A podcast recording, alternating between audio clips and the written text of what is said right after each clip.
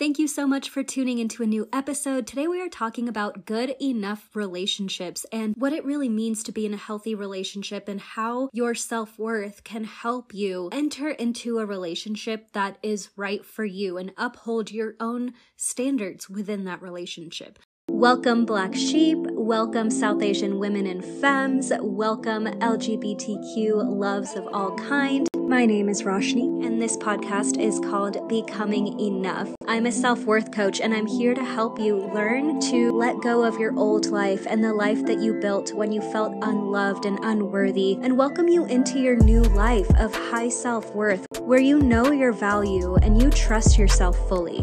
My greatest passion is talking to you about self worth and this journey of loving ourselves and believing that we are enough. Get cozy, grab a cup of coffee, or get ready for your walk because this is going to be another beautiful episode. I hope you love it.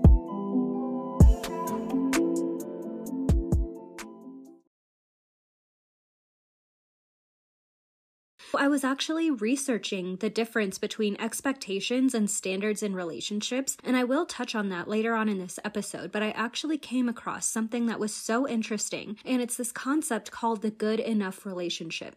If you've been a long time listener, you've probably listened to um, some of my episodes about being a black sheep and the black sheep experience. And this concept that I've touched on a lot is is a phrase coined by Dr. Donald Winnicott, and it's actually called the good enough mother. What this means is that the type of mother that raises the best kind of child or the most acclimated and prepared child for the real world is called a good enough mother and not a perfect mother. Some people may think that the perfect mother is someone who anticipates every single one of their child's needs, even as they get, you know, significantly older someone who does everything for their child so that the child doesn't have to really even work hard or think for themselves. And that level of perfection actually does not create a child who is well acclimated to the world and who is confident and because they never had to do those things growing up, right? So they didn't have this practice that a lot of other children had in navigating the world and in advocating for themselves or asking for help when they do need it. Instead, what they found was that the kind of child who is the most acclimated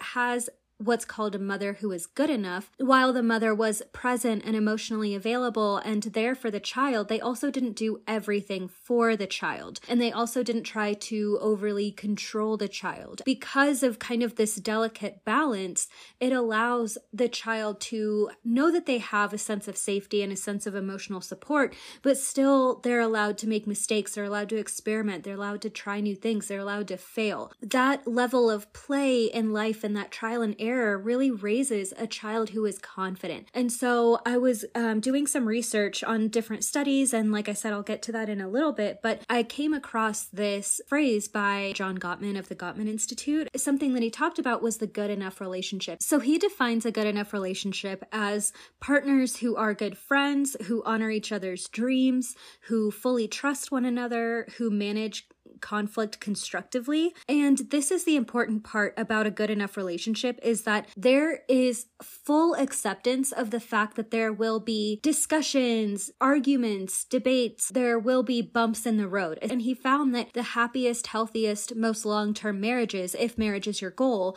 um, or even if, you know, a long-term relationship is your goal, is that there was communication between the partners and expectations that fights would be there or that disagreements would be there. As much as we want to say that we weren't influenced by this like rom com or Disney trope of like meeting your partner and then riding off into the sunset, I mean, I've been reading so many like contemporary romance novels lately and I absolutely love them, but they definitely end when, you know, the two people come together and they decide to like be with one another, but we don't get to see enough of their fights. We don't get to see what the challenges are when it comes to relationships like that, right? And as much as we love to think that everything gets tied in a nice, neat little bow, it is not at all the case. And I think something else that really makes a lot of us afraid, especially if we're black sheep. Obviously, we all have different, you know, family dynamics, but whether your parents had multiple partners coming in and out of their lives, whether they got divorced, whether they had a tumultuous marriage, a lot of us have experienced these really kind of difficult, toxic fights or battles between partners. Even with, you know, parents who have been married for a long time,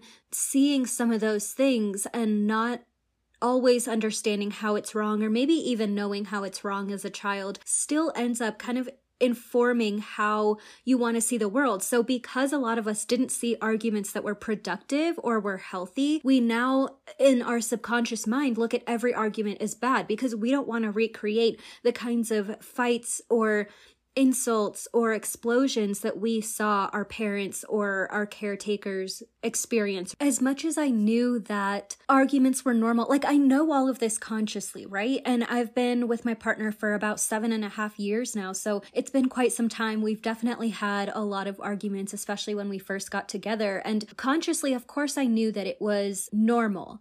But subconsciously, that doesn't mean that that makes you feel safe, right? And for so many of us who are black sheep and also if you have been watching Love is Blind, I don't want to like give away any spoilers, but I am going to talk about Jackie a little bit. So I feel like it's just such a good example of what I'm trying to illustrate. You can skip ahead a few minutes if you don't want any spoilers, but really I'm just going to kind of talk about her her attitude towards relationships in general. I'm going to put timestamps in the show notes. So if you want to skip ahead and just catch on later on in the episode, I will leave those below. This is editing Roshni popping in really quick just to say that this section contains information from Love is Blind episodes 1 through 4. There's been a lot that's come out since then um, within the show and outside of the show about Jackie and Love is Blind, and I just want to mention that I do not condone a lot of her behavior. Things got so much worse, but in this section, I was specifically referring to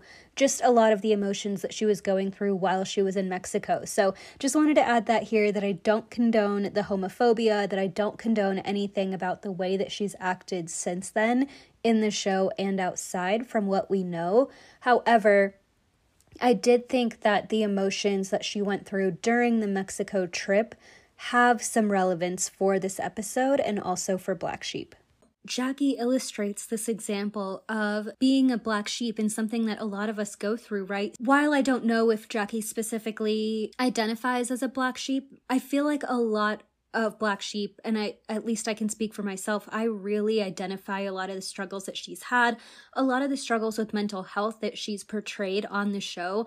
I relate to so much of it and as much as i want to sit back and watch it and like judge her or you know judge their relationship it is a hundred percent how I have felt in in real life a lot of the time, you know, and thankfully when I was kind of going through these ups and downs, my partner was really there for me and I have to be so grateful for how patient he was with me because I was able to kind of work through that trauma and come out of the other side. But really, what we have in common here is this idea of not feeling safe within the relationship. And even though our partner or our relationship can be the first time that we've felt true love and experienced true love, that in itself is where the fear comes from because we're not used to being loved unconditionally or fully and because that love is unfamiliar and it's not what we grew up with in our homes or not what our parents or caretakers, you know, showed or demonstrated to us, it feels so foreign. And again, we don't always go to what feels good or what is healthy. We go to what is familiar. So in those moments where you are being loved and you don't know why you're being treated so well and you don't know everything is foreign to you, especially like in Love is Blind, it is Jackie's first relationship, she says. It's very overwhelming to step into that kind of relationship and that kind of love and feel like you deserve it because this is the thing. When someone treats you right, when someone loves you the way that you deserve to be loved, there's a deep part of your subconscious saying, Why couldn't my parents do that? Why couldn't my family do that? Why couldn't my caretakers do that? And for so long, we allow ourselves to live in denial. We allow ourselves to put this pressure on ourselves to be everything our family needs, to fix all of their problems, to work ourselves to the bone, to cover up whatever they need, to always be there for them. And Meanwhile, no one's there for us, and we try to forget that. We think, okay, well, it's fine. Like, I'm an adult now. I finally have power. I finally have money. I have all these things. I'm going to do everything I can for my family and figure it all out, and it's going to be fine. It's going to be fine. It's going to be fine. That's what our minds are on 24 7, and I've been there. I know exactly how that feels. And it's so much pressure. It's enough to make you crumble. It's enough to make you just constantly feel sick, right? And you feel like there's no way out, but you almost don't want to actually zoom out and think about how wrong it is because it's just too overwhelming. And that realization can be a lot, a lot. Not only is it a lot to bring from your subconscious to your conscious mind, not only is it a lot to think about it, but to feel it is even more painful. And you act so erratically during this time. And again, like, I remember vividly all of this is exactly what kind of got me into my healing journey. A lot of this continued to unfold. Like, it was so hard for I mean, it's still hard, but for at least a year, a year and a half, if not longer, like all I did was just cry and feel pain and feel miserable. And I was so used to feeling miserable that it almost didn't feel that foreign, but to come to all of these emotional realizations, for a part of me to wake up to the fact that I didn't actually deserve it was so hard. So when your mind is like practically short circuiting around this idea that someone is capable of loving you and that you are deserving of that love, but that your family and your caretakers did not step up to do that, that is just so fucked up. Like, that is not a good feeling. It is heart wrenching to experience that, to feel that. And so, that feeling of safety, as much as you are safe in that relationship and you are truly loved, it is a lot to go through. And you do kind of need a partner like Marshall who is willing to hold your hand through it all. It's just, I, I really appreciate this relationship being on camera because even though it's uncomfortable to watch, it's real. It's so real. And in that kind of relationship, once someone is experiencing those kind of emotions, they, they need to realize that the other person is there and will not be scared away by those emotions. But also they do need to take, start taking accountability of themselves and not project onto the other person because that's where I think this kind of goes wrong is then Jackie then kind of projects and and tries to verbally upset Marshall and and and push him away. And that is where like it, people are saying like it's such a pattern of self sabotage, but when you're in it, when you're doing it, you really don't realize that because what your subconscious is doing is trying to protect yourself. From her life, we know that, like I said, this is her first real relationship. So she's not used to feeling like she is protected in that way, right? Or like she is solid when another person is around her. She hasn't had or chosen to let anyone in yet. And because of that, that makes this one relationship all the more scarier. So, I do want to talk a little bit about expectations versus standards and what the difference is and why that matters and affects your self worth.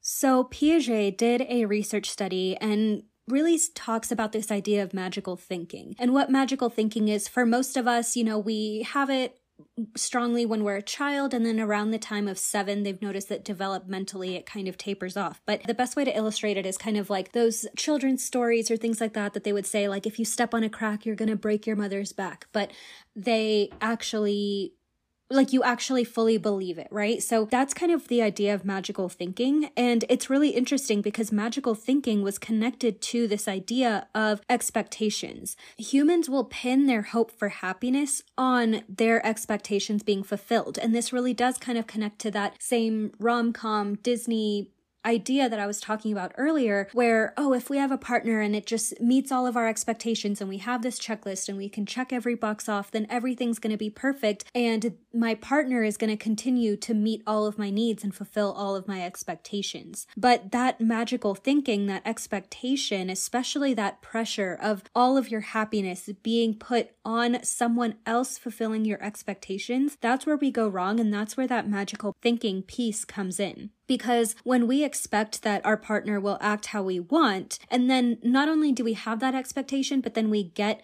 upset if they're not fulfilling our expectations, that is where we go wrong. There's really two sides to the same coin. Your unfulfilled expectations could either be met with serenity or they could be met with resentment. And that is a personal choice. And this is such a word, even for me. Like this, researching this and looking into some of these studies was literally like, oh my God, I'm calling myself out so much because I do get resentment. I do have these unfulfilled expectations and then I feel resentful. And it's so ironic because that's how I was treated within my family and I hated that and I rebelled against it. And now I find myself carrying on that same same pattern. And it really is something that I'm consciously trying to address because I know it's not fair to anyone and I know how it feels to have that held against you, right? But you also that that feeling of resentment for black sheep is so strong because we think I dealt with a shitty childhood. I dealt with, you know, parents who couldn't take care of me and some of us may have also struggled with finances, you know. While that may not necessarily be something that you consciously are blaming your parents for, many of us are very aware of capitalism and poverty and how a lot of these cycles work, but that doesn't mean that it didn't hurt when you went through it, right? It's a lot for a kid to go through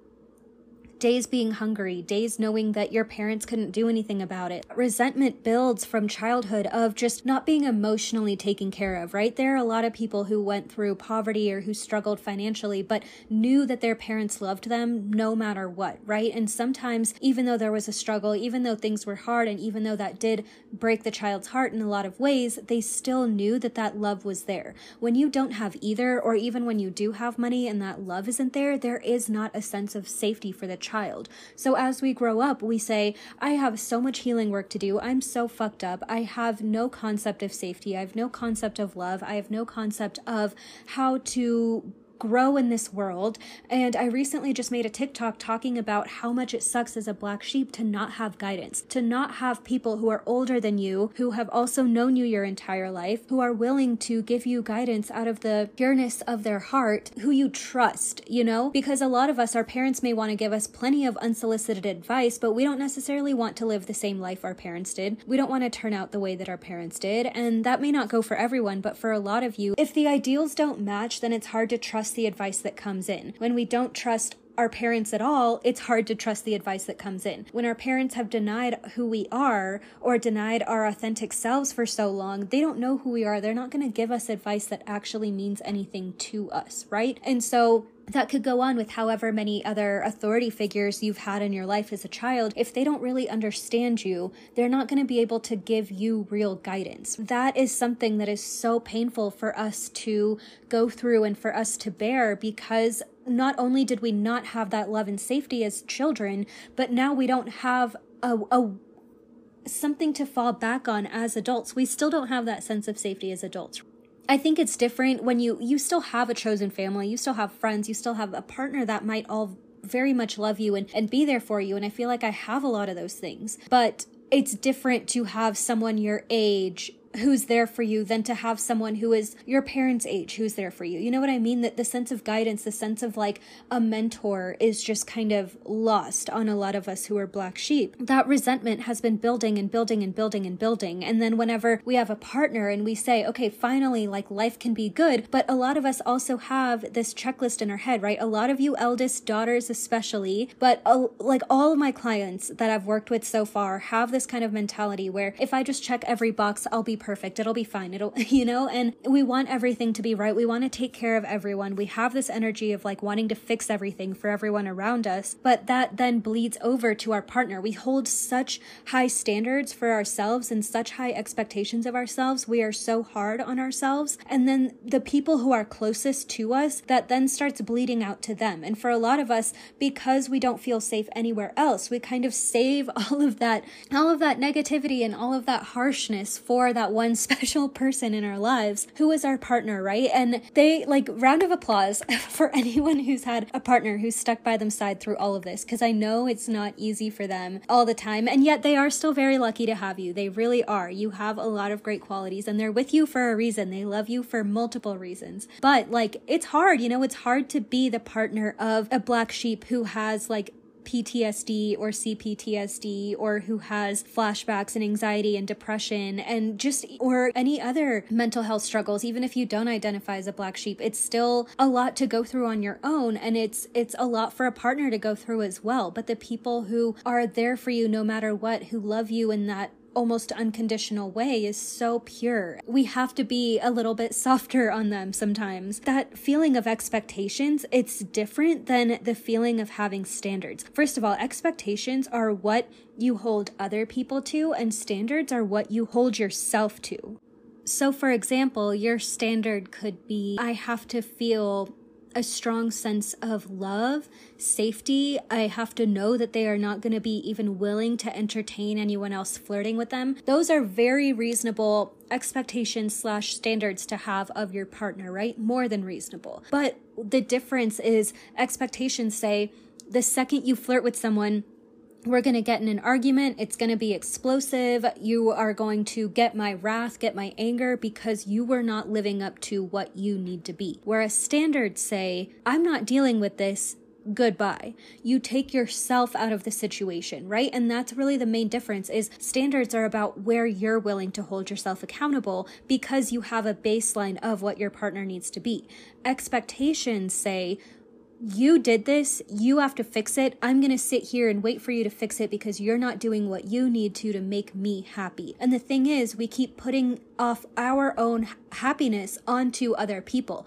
No one else is going to be able to make you happy in every single way. Even if someone is the perfect person, you are the only person who can make yourself happy, who can decide your happiness, who can be there for yourself through thick and thin, right? That's not in a like in a self containing way or a way that means that you have to be self sufficient, you are more than welcome to rely on your support system, rely on that same partner. But at the end of the day, you have to show up for yourself. If you're not showing up for yourself, if you're not doing anything for yourself, but you're saying everyone else around you just needs to do what they need to do to make you happy, like what is that that's not that's not how you can go through life right and the people who do know their worth in your circle will eventually walk away from you because they're not seeing you holding yourself accountable they're not seeing you meeting yourself at that same baseline and they're not going to be treated in that way and being be put down because of your inability to make your own self happy, right? You see where that self worth comes into play. So if someone is wanting to play game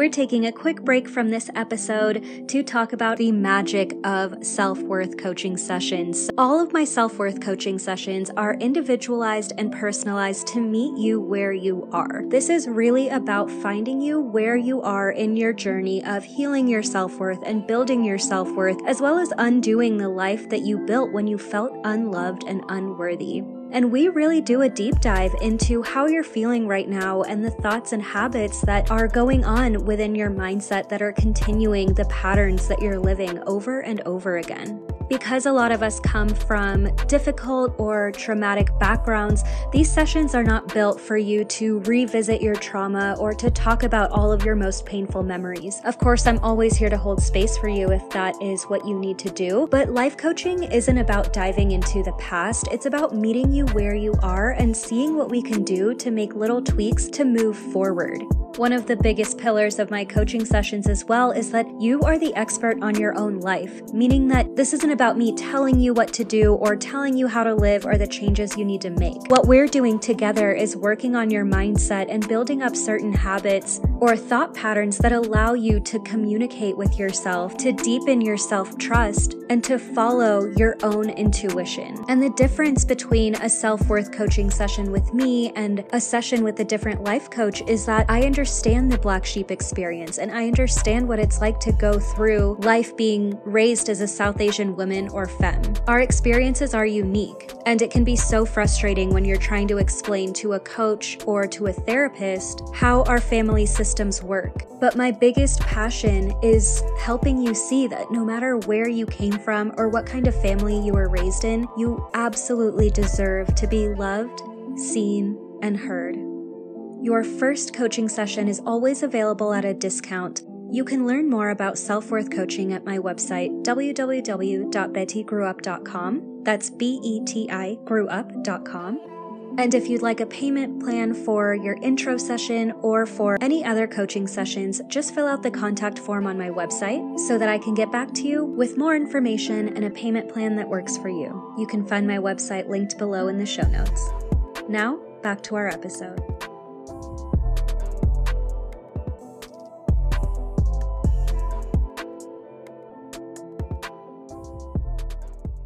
You're leaving that situation and that's what standards are, right? Because you're putting that accountability within yourself. You're choosing your baseline. You're choosing where you're going to be, who you're going to be around. And that is empowering. That gives you back your power to say, I'm willing to spend my time with you. I'm willing to be around you or I'm not.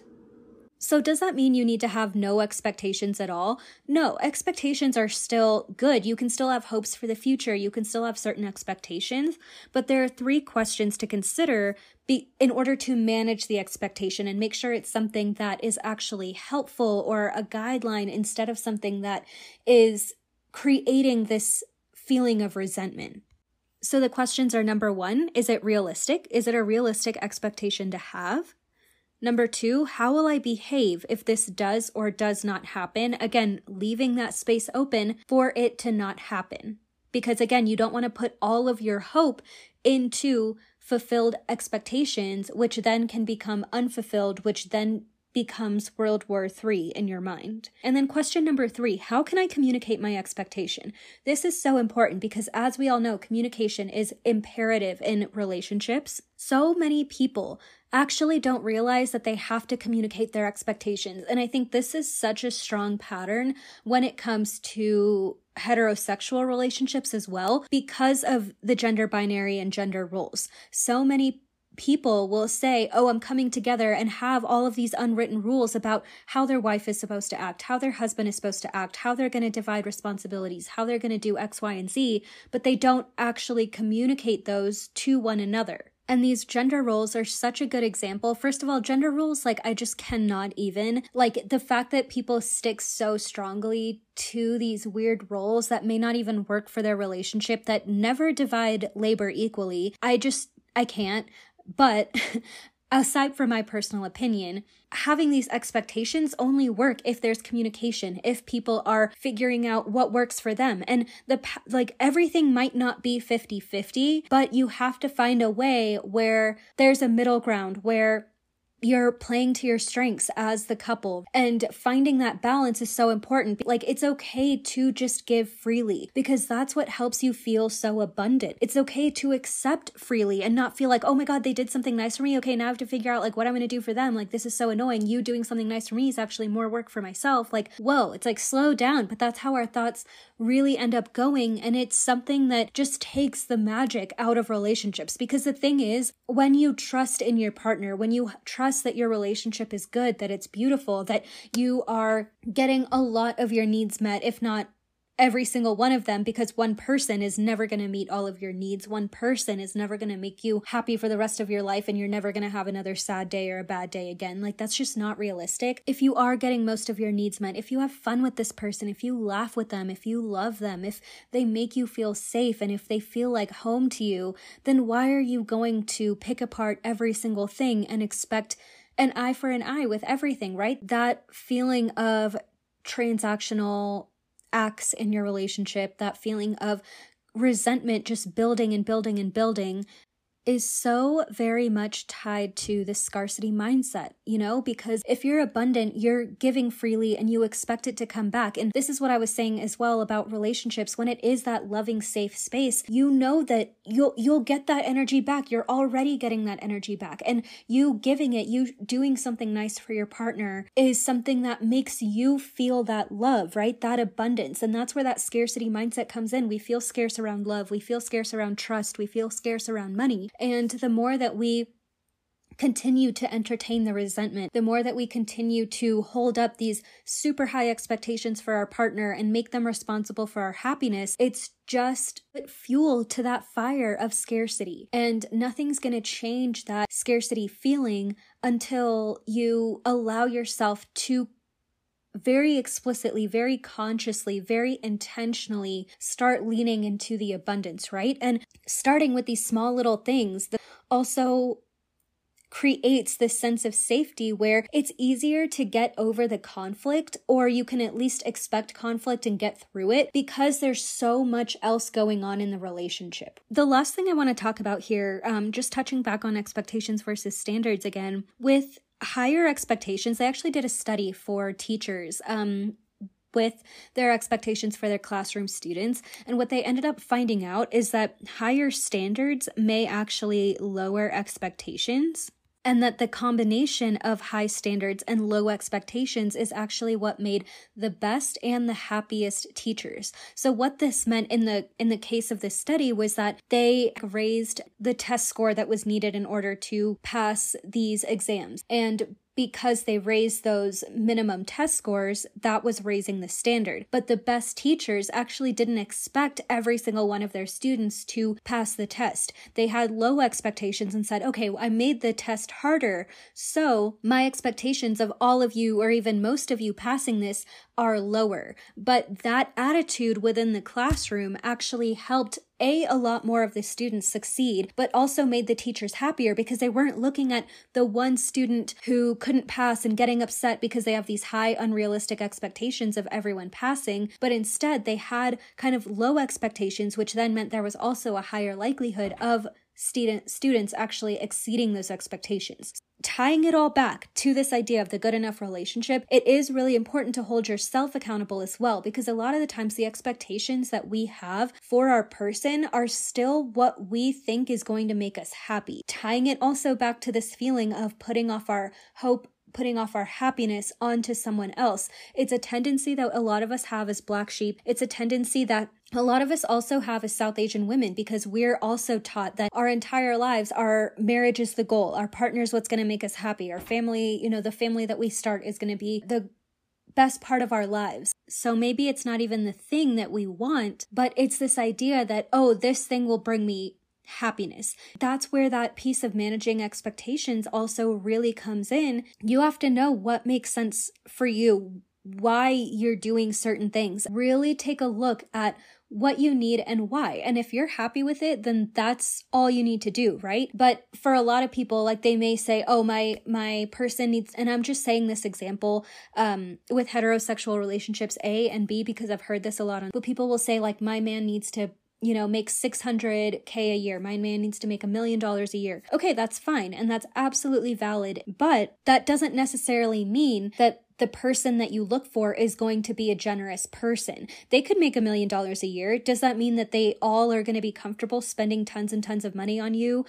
Not necessarily. There are a lot of people who make a lot of money who are extremely stingy, right? So, this is where you want to kind of tweak your standard. I want a man who makes a lot of money and is comfortable spending that money on me. I want a man who wants to treat us. Even with Love is Blind, a lot of these people have, you know, these expectations of what their partner needs to be, and they either realize, oh, I actually don't need that to fall in love with someone, or checked everything on the list and we still somehow don't get along. We're not compatible, right? Because there's more to it than this list of surface level things. So if there are some things on the surface that are important to you, definitely include that, but also look at these deeper qualities. Think about your dynamic. Think about how you want them to treat you when you have a fight or how loyal you want them to be to you or these other things because I see so many people who get distracted by what's on the surface that they miss a lot of red flags. Being able to spot these red flags, being able to kind of look deeper than what's on the surface and really get to know who that person is is so so important when it comes to picking a partner and looking at your relationships and and taking a deeper look at the standards you have set for the kind of relationships that you want to be in. That does bring me to the end of this episode. I really hope that you enjoyed it. Sending you so much love. Thank you so much for listening to another episode of Becoming Enough. I am so, so grateful to have you here and that you listened to the entire episode. If you found that this episode helped you in any way, please share it on Instagram and tag me at BETI Grew Up. And if you'd like to support another way, I would really appreciate any donation of any kind. There's going to be a link in the show notes where you can donate or write a review on Apple Podcasts. Those reviews help me so, so much and they help other people like us find the podcast as well. If you'd like to take our journey a step further and work together, you can find the information on how to book a tarot reading or a self worth coaching session in the show notes below. Thank you again, and I hope you have a beautiful week ahead.